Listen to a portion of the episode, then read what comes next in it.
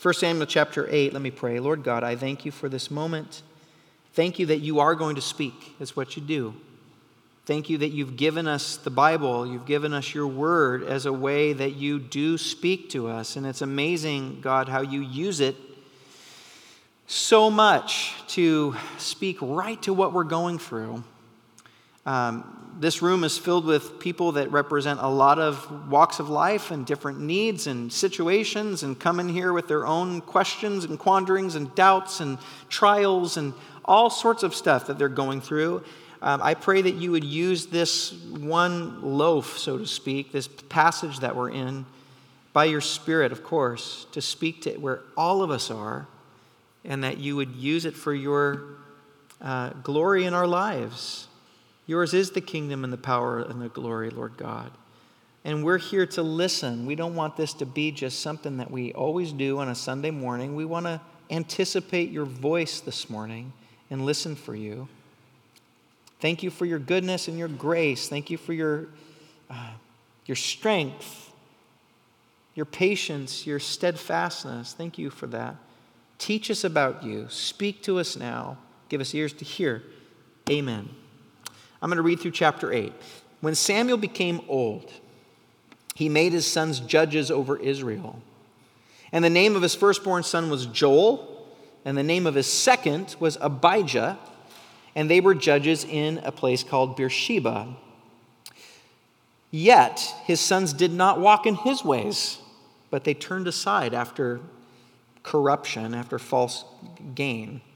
They took bribes and they perverted justice. Then all the elders of Israel gathered together and they came to Samuel at Ramah and they said to him, Behold, you're old. I love how blunt they are. Behold, behold you're old, and your kids don't walk in your ways. Now, appoint for us a king to judge us like all the other nations, like they have kings. But the, but the thing displeased Samuel, especially when they said, Give us a king to judge us. And Samuel prayed to the Lord. And the Lord said to Samuel, probably to his shock, Obey the voice of the people in all that they say and do. For they have not rejected you, but they've rejected me from being their king according to all the deeds that they have done from the day I brought them up out of Egypt, even to this day, forsaking me and serving other gods, so they're doing now. Now then, obey their voice. Only you shall solemnly warn them first and show them the ways of the king who shall reign over them. So, this is verse 10, if you're following along. So, Samuel told all these words of the, of the Lord to the people who were asking for a king from him.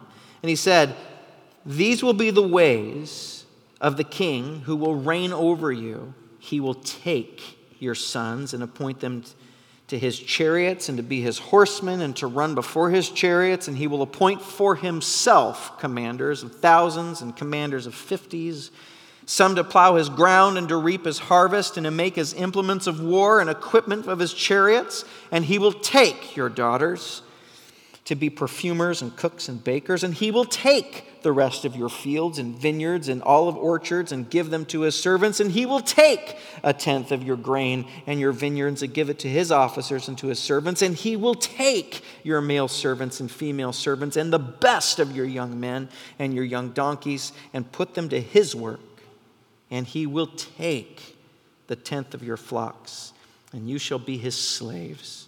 And you're going to cry out to God because of your king, the one that you've chosen for yourselves, but the Lord will not answer you in that day. Yeesh. But the people refused to obey the voice of Samuel, and they said, No, but there shall be a king over us that will also be like all the other nations, and that our king may judge us and go out before us and fight our battles. And when Samuel had heard all the words of the people, he repeated them in the ears of the Lord. And the Lord said to Samuel, Obey their voice and make them a king. So Samuel said to the men of Israel, Go every man to your city. Get, get out of here. this is the word of the Lord. Okay, we've been making our way through Samuel on Sunday mornings, and um, today we come to a, a, a passage um, that records a pivotal time in Israel's history. This passage is recording the beginning of a transition from the time of the judges. Those are leaders appointed by God to lead people out of a crisis, right? Um, we're transitioning from that time to the time of the kings. The judges were leaders that God was periodically um, appointing to lead, but it was kind of in an ad hoc kind of a fashion according to whatever the situation was, uh, according to what they were facing, according to how Yahweh wanted it to be, and according to that leader's personality, um, they would lead. They were great, but they weren't, they weren't official positions. Um, they weren't a, a, an ongoing way that God would lead. They would kind of pop up as needed and they would lead as needed, but they, weren't, they didn't give, have a permanent feel or a structured feel to an actual governmental system there in Israel. It made things feel precarious. Now, um, I need to tell you about the word judge because there's a lot in Hebrew, there's a lot of play on words here that the, that the author is definitely trying to get you to understand. The word judge is shaphat in the Hebrew. And um, it was someone who would make sure um, that the nation was living according to the custom. I need you to hear that word the custom of Yahweh's justice. That's the word mishpat. Okay? And they're part of the same family of words in the Hebrew language. They belong to the same family. And it's a very rich family of words in the Bible, and the idea flows right out of the heart of God, very big idea for God's heart, flowing from his very character. At the core of Yahweh's definition or Yahweh's custom of justice is a disposition of generosity towards the orphan, the widow, the immigrant, and the poor. These, this is the quartet of the, of the Old Testament. This is God's heart. So he's saying mishpat, or sometimes, a lot of times it's coupled with another word, righteousness judgment, tzedakah mishpat. Uh, it, it means giving to those people, having an eye for those people, looking out for those groups of people or those demographic, demographics of people, and living for them at great cost to yourself. That's the important part. When we think of justice in America, in the West, we think of something like equality. We, we, we're, going to, we're going to divide up equally among ourselves. That's fair. That's what we think of. Uh, the Bible takes it further than that. The Bible would say, no, the, the greatest form of mishpat, according to Yahweh's custom, um, the greatest form of mishpat is to give to those people in, in an imbalanced way. I'm going to I'm to let you take from me so that I will be less and you will be blessed. You will be greater. The ultimate example of this is on the cross, of course. Jesus, innocence, the, the epitome of innocence, died for the guilty. He took on the guilt of many. He died so that, that we could have everything. We could be rich. It's not equal. That is not fair. The cross is not fair, but it's just according to Yahweh. That's justice, see? And the people of God are to live that way. That's the idea. And the judges, Shaphat, they were there to make sure that this nation, this chosen nation, was living this way. This is the way God, this is what God chose Israel to be on the earth. This was their main mode of ministering to the earth. Um, let me just show you Genesis 18. God says this He's talking about Abraham. He wants to let him in on what he's about, to, how he's about to judge uh, Sodom and Gomorrah. God's about to make a judgment on Sodom and Gomorrah. He's, wanting, he's talking about Abraham, and here's what he says. Then the men set out from there. This is the story where God um, comes with other people with him, angels presumably with him, and Abraham feeds them, throws them a, a feast. Um, he, he, talks about Sarah having, having a child, you know, about a year from then. Well, after that feast, the men set out from there and they looked towards Sodom. And Abraham went with them to set them on their way. And the Lord said, I think maybe to himself, or he's, this is what he's thinking Shall I hide from Abraham what I'm about to do? Seeing that Abraham shall surely become a great and mighty nation, and all the nations of the earth shall be blessed because of him. In other words, I'm going to make him a nation so that he can bless the, the, the world. So Abraham's got a ministry to the world. How is he going to do this? How is he going to minister to the world? For I have chosen him that he might command his children and his household, and eventually his nation after him, to keep the way, that's the word, a custom, the way of Yahweh. How? By doing righteousness and justice. Tzedakah mishpat. That's how. So the idea is that Israel would be a nation living and representing Yahweh by, by doing justice meaning that they would plead the cause and take care of the orphan, the widow, the immigrant, the poor at great cost to themselves, that they would use whatever intelligence they have, blessing they have, uh, talent that they have, that they would use it as a not to hoard to themselves, but to be a benefit to mankind. Um, but Israel's heart would go astray. We know this. And horrible consequences would come upon them. So God would raise up a judge, a leader, who would deliver them and bring them into repentance, into right standing before Yahweh again, kind of bring them back to home base, remind them of their true north. This is what you're here for. And they would set out again. That judge would die. Israel's hearts would go astray, a calamity, a crisis would occur, and God would raise up another judge to make sure that they were living mishpat. See? Samuel was the last of these judges. And chapter 7 tells us that under his leadership and intercession, in chapter 7, if you remember a few weeks ago, through his intercession and leadership, Israel was restored to Yahweh in this mighty, mighty way. This miraculous thing happened where they, the Philistines were attacking them as they were seeking Yahweh. They told Samuel, they didn't run, they told Samuel very bravely, keep calling out to Yahweh for us. We're depending on him. Yahweh brings forth this incredible victory and takes back territory that the Philistines had, had taken from Israel. So they gain ground. And it's this beautiful thing. And the last part of the chapter 7 tells us that all the days of Samuel, he would judge the people this way. He would shaphat the people this way. He would make sure that they were living this way by calling them out and interceding between them and Yahweh. And this is how the nation gave so, gained so much ground.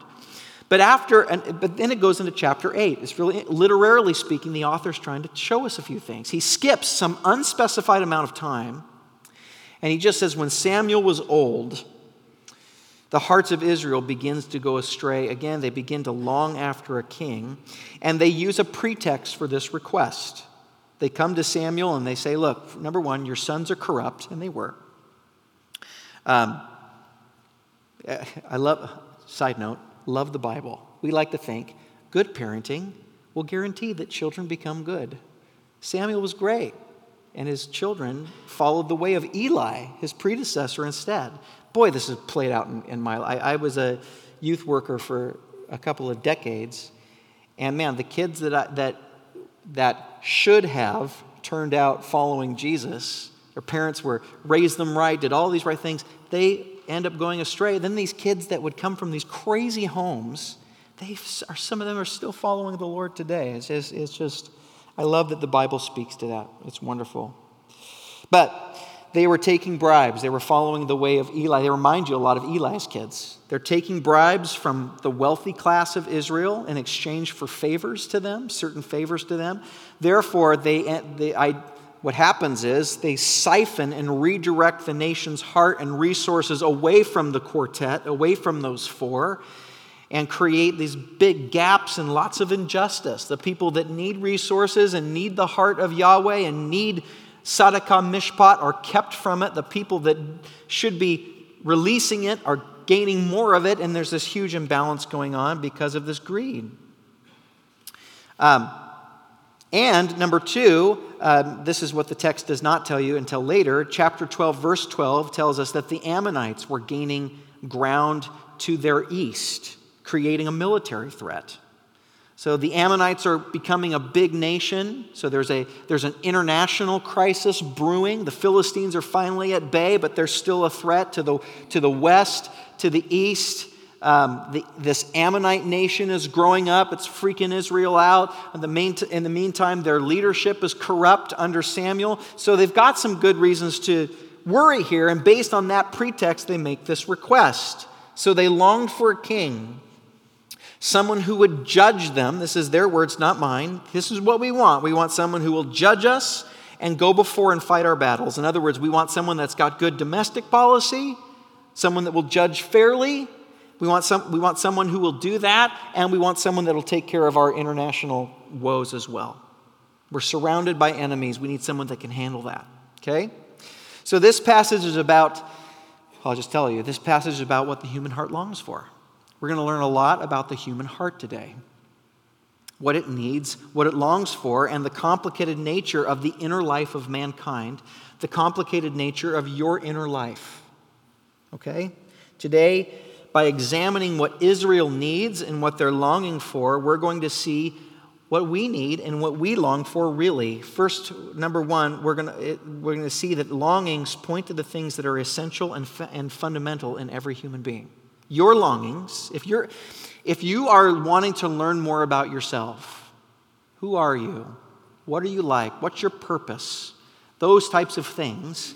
Um, a good place to start is starting with what you long for. What are you desiring? What do you need? What are you what, are the things that you think you can't live without? What are the things that make you panic when you think about things leaving or people leaving or whatever those things? That's a great way to start to know, okay, what was I made for? It usually goes down to something ancient, something fundamental, and something essential about who you are. We're going to learn that. Secondly, but here's the great twist and complexity in all this but those longings simultaneously have the power to ruin us have the power to ruin us at the same time. They reveal something that we need and have the power to ruin us at the same time. And how God and thirdly, we're going to learn how God uses these longings of our heart, the good and the bad, the mixed bag that we are, to bring about what we truly need. What he knows that we were really made for, what we truly need. First, our longings, your longings, my longings, if listened to properly, if paid attention to, they show us things fundamental about who we are. That's what I want to show you first of all. Um, if you're searching for who you are, I'm sure, and I'm sure you are searching for who you are, um, start, with, start, with, start with what you're convinced you need. Look at verse 4. It says, Then all the leaders of Israel gathered together and came to Samuel at Ramah. In verse 5, and they said to him, now appoint us a king to judge over us like all the other nations. We want a king. They're longing for a king. They're longing for a leader who would solve these very real problems of corruption and significant military threat that they're with. So, first of all, I want you to understand something. Their needs are legit. Uh, the author tells you this. It doesn't, it doesn't say in verse 1 that the people made up some excuse to want a king. No, these things were Samuel's sons were corrupt. verse, uh, chapter 12 will tell you that the Ammonites are raising up. These are real problems. They weren't making these things up. And the idea of a king seemed to promise ongoing stability, permanence, those types of things that the judges weren't providing. There was no, like we said, no succession plan to the judges. When they would die off, Israel was kind of left to themselves when, um, until the next crisis. An ongoing family monarch with succession and training and policy, those types of things would bring structure, stability, things that the, that the nation really did need. Now, keep in mind, also, this is not the first time the idea of an Israelite king ever came, came about. Um, the idea of a righteous leader who would rule Israel and, and rule the world forever in justice, in Tzedakah Mishpat, is hinted at throughout the Hebrew Scriptures, arguably since Genesis 3.15, um, where uh, he's talking to the snake and he says, there's one coming from the woman, a seed that will crush your head. You will bruise his heel, he will crush your head. A he, a leader. Arguably from that point, certainly since Genesis 49. Genesis 49, talking to Judah, this is a prophecy to um, Jacob's son Judah. The scepter shall not depart from Judah, nor the ruler's staff from, from between his feet. That's a sign of authority, that's a sign of royalty.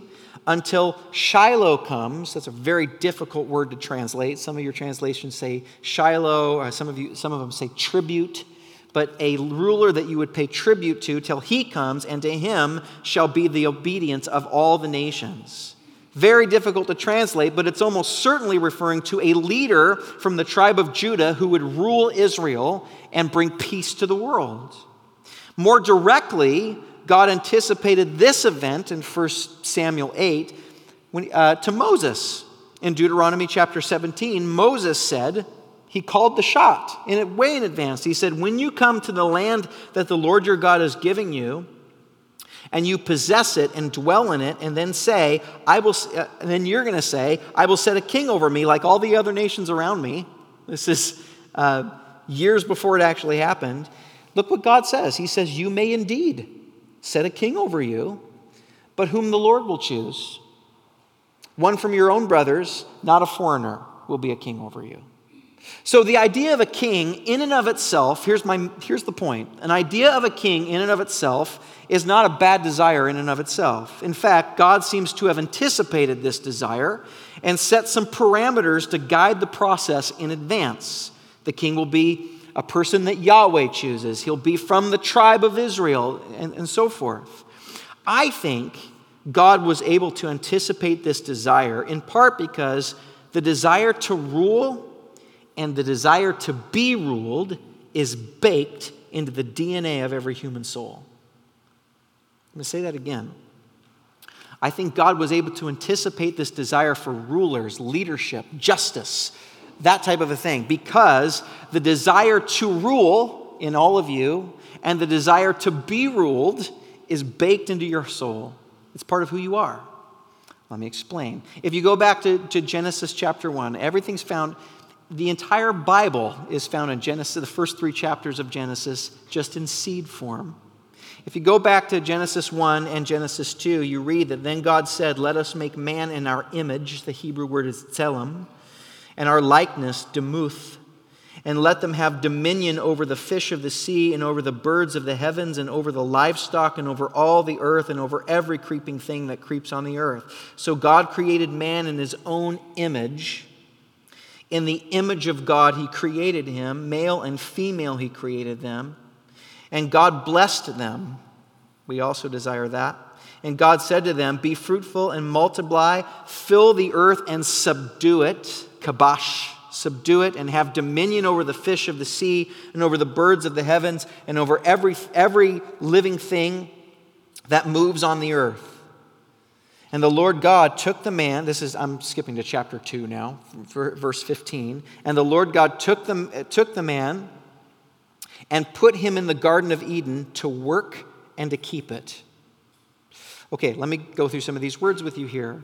The word image and likeness, so the words tselem and demuth, are basically used almost synonymously to mean the same thing in the Hebrew. And they were used in most of the ancient Near East to refer to a king, a leader, a ruler, a king, who would have an image of himself carved perfectly to his image, several of these copies, and they would place this image of themselves, this tselem of himself, all over his territory to represent his rule to represent his mishpat, to represent the way, his custom of ruling by his image. What is so Genesis chapter 1 is telling us first of all, you and I were made for that.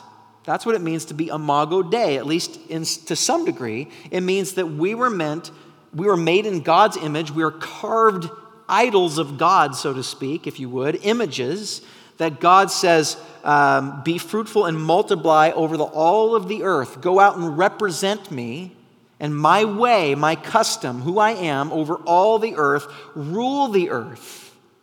Okay? Also, the word subdue is a very interesting word that has, mo- uh, has theologians scratching their heads because it's a violent word. It's the word kabash. And it's only used violently. Only. Throughout the Bible, it's only used in a violent way.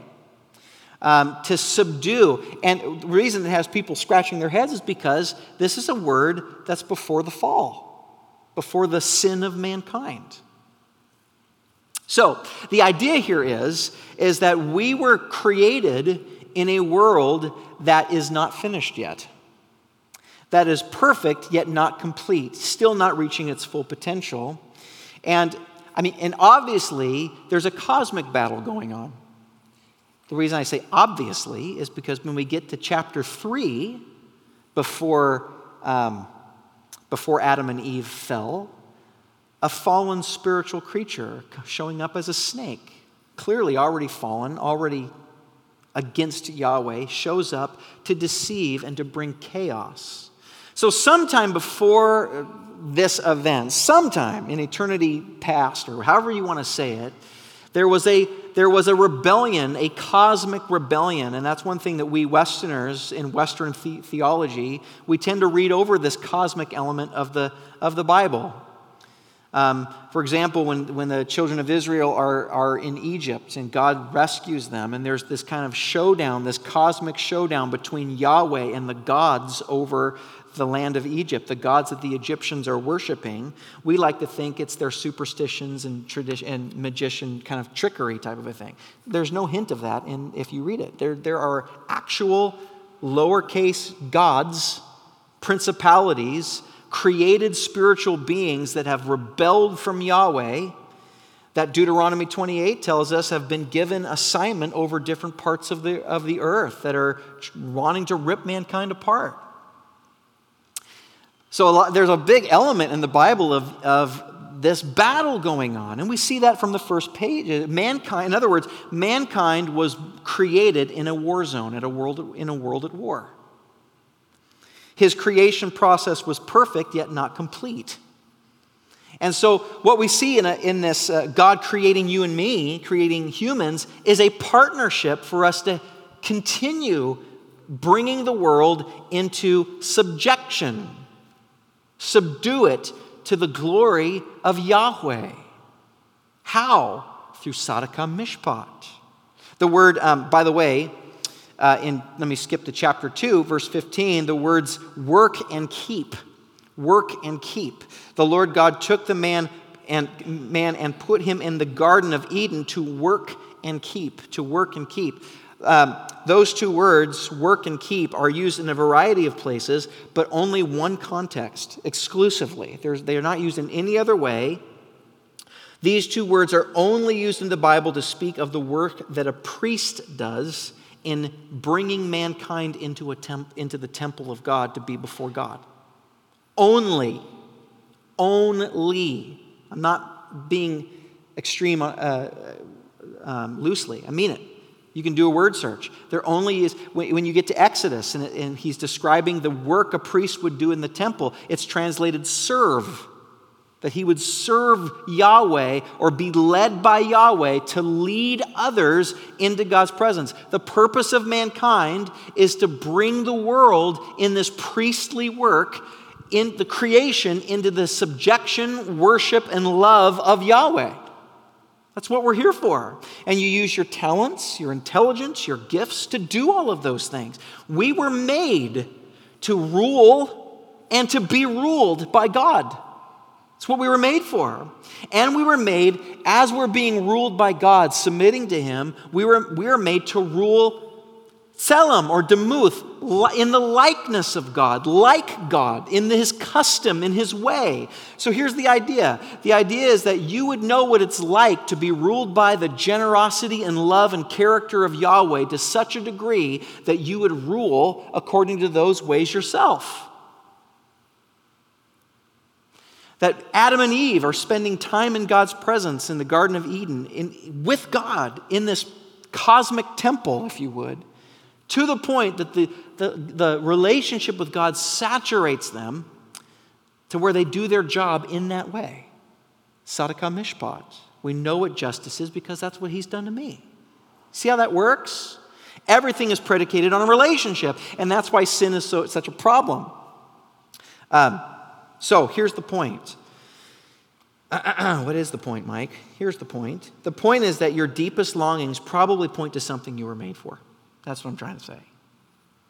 Your deepest longings probably point to something that you were made for. They point to something essential. Do you, do you desire acceptance? Well, sure you do. Humans were made to be accepted by God and each other. Sure you do. Do you desire security? Well, sure you do. Humans were made to enter into Sabbath contentment and security and perfect love that casts out all fear. Security. Of course, you need that. Do you desire romance? Of course, you do. Humans were made for the capacity to love members of the opposite sex in a marriage covenant where two members of the same species, different but the same, come together in vulnerability. Of course. Do you hate being lonely? Well, of course you do. You were made to be alone. So, this desire is fundamental, fundamental, and it's good, but because of the distorted condition of the human soul, our most fundamental desires are also used to bring us into bondage. That's, the sec- that's my second point. They're also used to bring us into bondage. Now, here's where we get into the Bible's amazing and complex idea of the doctrine of sin. See, sin sin is not doing things that you're not supposed to do. That's not just what sin is. It's that, but it's more than that. Sin is the perversion of something truly great. That's the way the Bible portrays it. Sin is not just doing the stuff that's bad, it's using the stuff that's good to do the stuff that's bad. So, using your desires, the things that you long for, the fundamental essentials of who you are, like in our context in the Bible, leadership, kingship, to use that to get away from Yahweh. Sin is the, the perversion of something great. There's a great Latin phrase for this, if you want to know. It's corruptio optimo pessima, and it means the corruption of the best is the worst. The corruption of the best is the worst. It's using something's design to accomplish the opposite of the purpose of that design.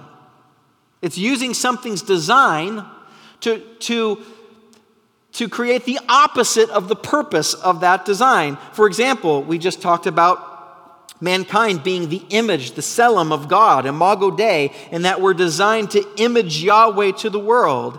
And sin works in our hearts in such a way that to use our image meant to promote Yahweh, but to image self instead.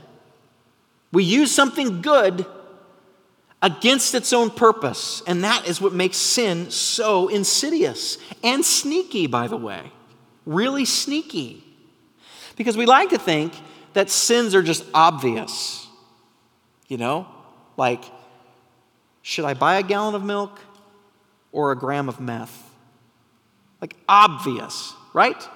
We'd like to think it's just obvious, but sin is more insidious than that. It works in our great it works in our desire to bring security for our children. Good desire at its root.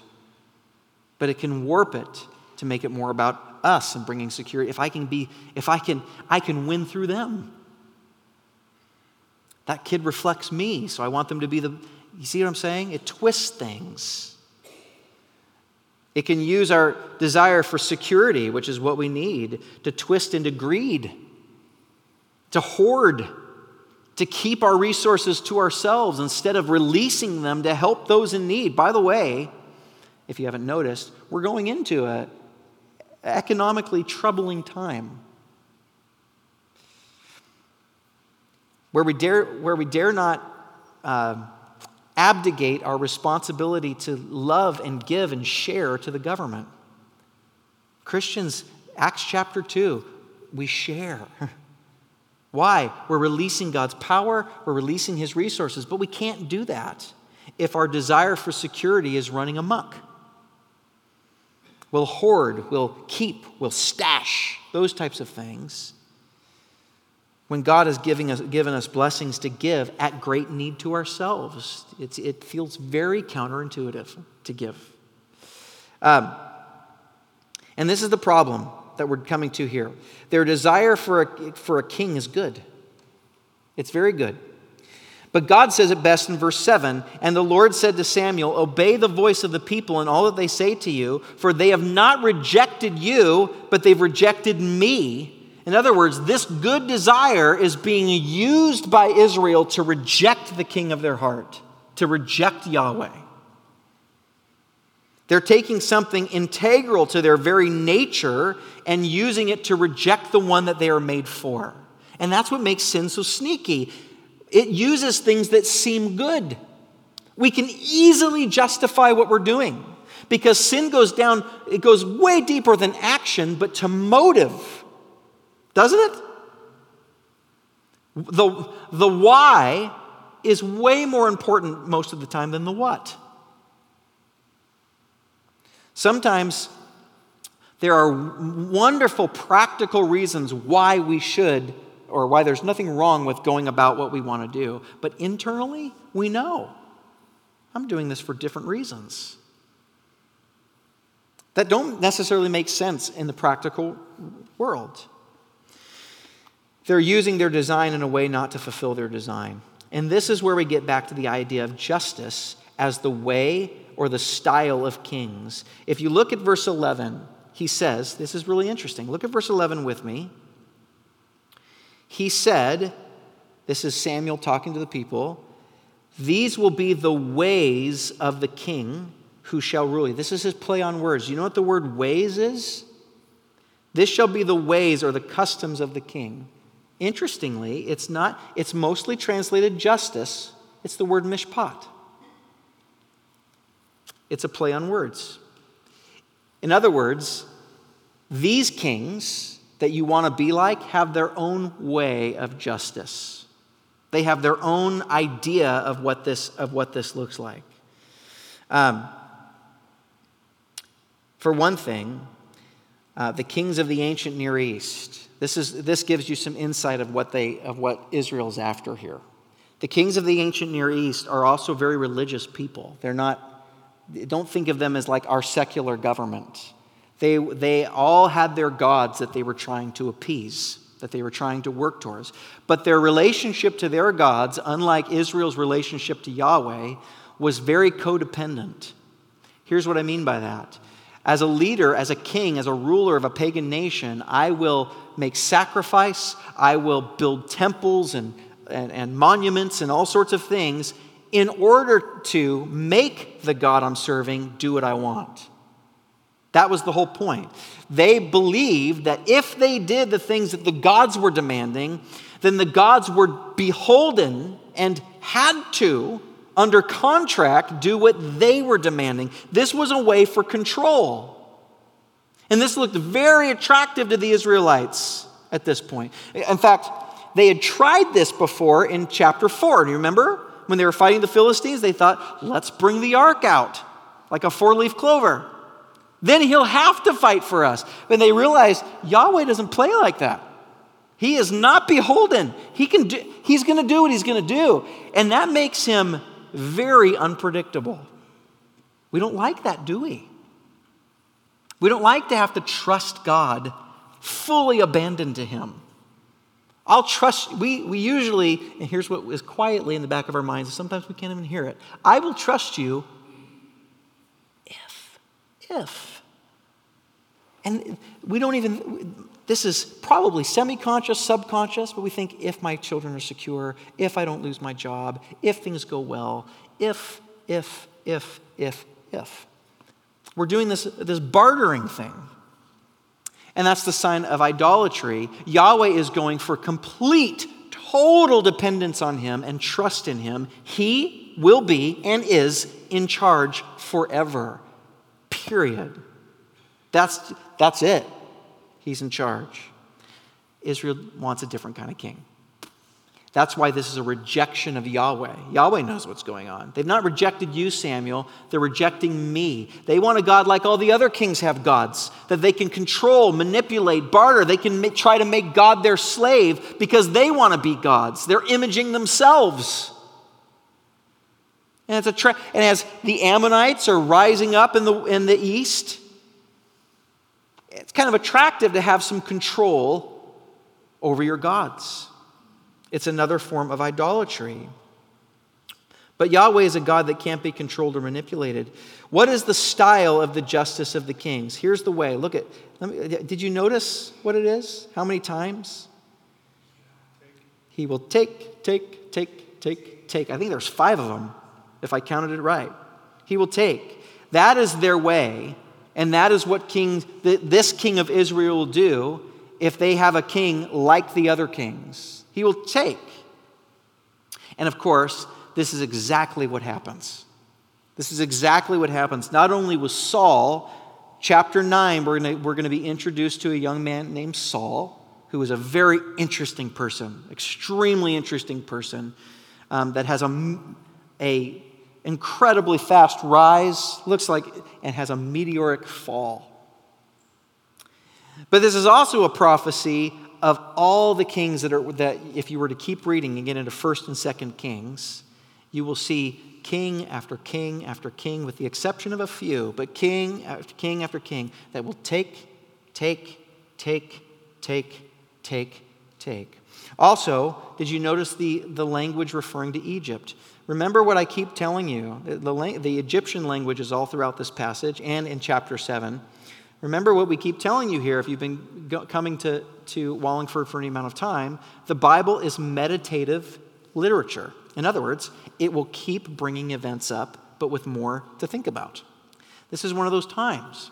The author is very intentionally reminding his readers of Egypt. Chapter 7, um, in chapter 7, when Samuel was so, he was so clearly compel, compared to Moses. Remember that, if you remember from a few weeks ago, Samuel was interceding between Yahweh and, um, and Israel. Remember, we said uh, one of the points of that sermon was come, but never come alone. You can, we can only, as Christians, come um, because of somebody else. We get, we get God's favor because he has favor on Jesus. Well, that's what we found in Moses. Moses, God gave favor to the Israelites who were sinful and idol worshiping, broke God's heart. God gave favor to them because Moses, because, literally, because Moses found favor. Moses interceded and said, Give them favor because I found favor. We find the same idea in Samuel. Samuel's coming. The Israelites are talking. Samuel relays it to God. God speaks to Samuel. Samuel relays it to them. He's pointing out their failures. They're repenting. They're confessing. Samuel's going to bat for them. God shows up in this mighty way. And there's this incredible, historic uh, rescuing from the hand of the Philistines, much like there was this incredible, historic rescuing from the hand of the Egyptians. God parts the Red Sea. And now the author clearly on purpose, skips a huge swath of Samuel's life and lays chapter 7 and chapter 8 side by side. Why? Because of the stark difference. Chapter 7 ends on this high note. Samuel's this great leader. As all the days of his life, he leads them and they're prospering and they, they repent from all the Baals and Ashtaroths and they're doing great. And Samuel's just riding high all the days of his life. That's chapter 7, this woo! And then chapter 8 is this plunge. Just like in Exodus, the children of Israel go through the Red Sea, and what do they start doing? And amazingly, they start looking back at Egypt, going, Man, I wish we were back. And if you've read it, it just blows your mind the, the, the, the extremes of the two. He just parted the Red Sea for you. And, and they sing this praising song. And then the next chapter, we're thirsty. Did you bring us out here to die? At least we had garlic in Egypt. I, you know, the same feel is here. And there's even a direct mention to Egypt here. What does God say? He says to Samuel, This is what they've been doing since the very beginning. They've been doing this since the very beginning. Now, look, what's going to happen is this king will take, take, take, take, take, take. And did you notice the end? Until they, look at, um, he will take this is verse 16 he will take your male servants your female servants and make the best and take the best of your young men and your donkeys and put them to his work. He will take and on top of all that he'll, ten- he'll take a tenth of your land. So he's going to take your land and then what you've got left he's going to take a tithe from that and you shall be his slaves. Now look at this. And in that day you will cry out that's a reference to Exodus 2, verse 23, where the children of Israel cried out under the bondage of Egypt to Yahweh, and the cry came before Yahweh's came before him, and he answered, except this time you will cry out to Yahweh because of your king, just like you did in Egypt, whom you've chosen for yourself, but the Lord this time will not answer you in that day. In other words, this request of yours, um, from a need that's true, from a longing that's good, but perverted by sin, will lead you not into security, but into slavery, a bondage that you can't get out of. Have you heard the expression, be careful what you wish for? You just might get it? So much of the time, we get what we think we want, we get what we need, and it ends up becoming an absolute bondage to us. You know, the double edged sword of blessing. We talk about that all the time here in the West. We're so affluent, and yet that comes with its own set of major big problems. We always talk about that when it comes to these things. Remember the days when we used to just talk to each other? I was talking to a friend that said, Man, I tell you, I sit down I, I sit down at the doctor's office in the waiting room and I start getting anxious and I pull out my phone to read. I, I, I cannot have a moment. I have to, I have to check the news. I've got to read the email. I've got to check Facebook. I've got to check Instagram. I've got to, I've got to, and it just becomes, when do we, we there's a trade off. Technology is great, it's wonderful, but there's a trade off, isn't there? And he's saying, look, you want a king. It's good. It's good. You, you, you're meant to want a king. But the kind of king you want, there's, a, there's too steep of a trade off here. You will be eventually a slave. It enslaves them, and it will. It will. When, if you read through 1st and 2nd Kings, 1st and 2nd Chronicles, you will see corruption, corruption, and you will see that they eventually will go back to Egypt, except this time Egypt will be a place called Babylon. They will, go, they will be taken out of their land again. How does God deal with idolatry, this idolatry of the heart? The good desire that's bent inward. Ladies, you read Out of the Silent Planet, you'll hear that word bent. Uh, Lewis uses it incredibly. Good things that are bent inward. How does God? Well, incredibly, He lets them have it. He lets them have it. He, let, he gives them what they want. Verse 22, this is one of three times that he says it. And the Lord said to Samuel, Obey their voice and give them a king. Do it. Why? Two reasons. Sometimes the only way you can truly learn something is to see it yourself. Sometimes the only way you can truly learn something is to experience it and see it yourself. You've heard that phrase, some people have got to learn the hard way you can see that these people are like that. They're not listening to reason. Have you ever, have you ever tried to convince somebody of something and you can tell before you're even done that they're, they're, they're not, they're, they've already decided that you're wrong. You know what I'm saying? And you just tell yourself, you know, I'm just going to save it. I, I, am not, they're going to have to f- learn the hard way. I, there, there was this, there was this young woman, and a little anecdote. There was this young woman that used to, she was, I was her youth leader, and she used to love to punch me randomly. I remember we were doing this Thanksgiving event, and she just hauled off and slugged me in the stomach, and I wasn't prepared for it. She just, I mean, with, and with all of her might and soul, just wham, took me to the ground. Air was knocked out, and you know, I'm start, and I finally I told her, I said, look, I am not going to hit you back ever, but someday you will meet somebody that does not have the same morals as me, and he will destroy you. Ten years later, I lost contact with her, and someone came up to me and said, Did you hear what happened to so and so? I said, No.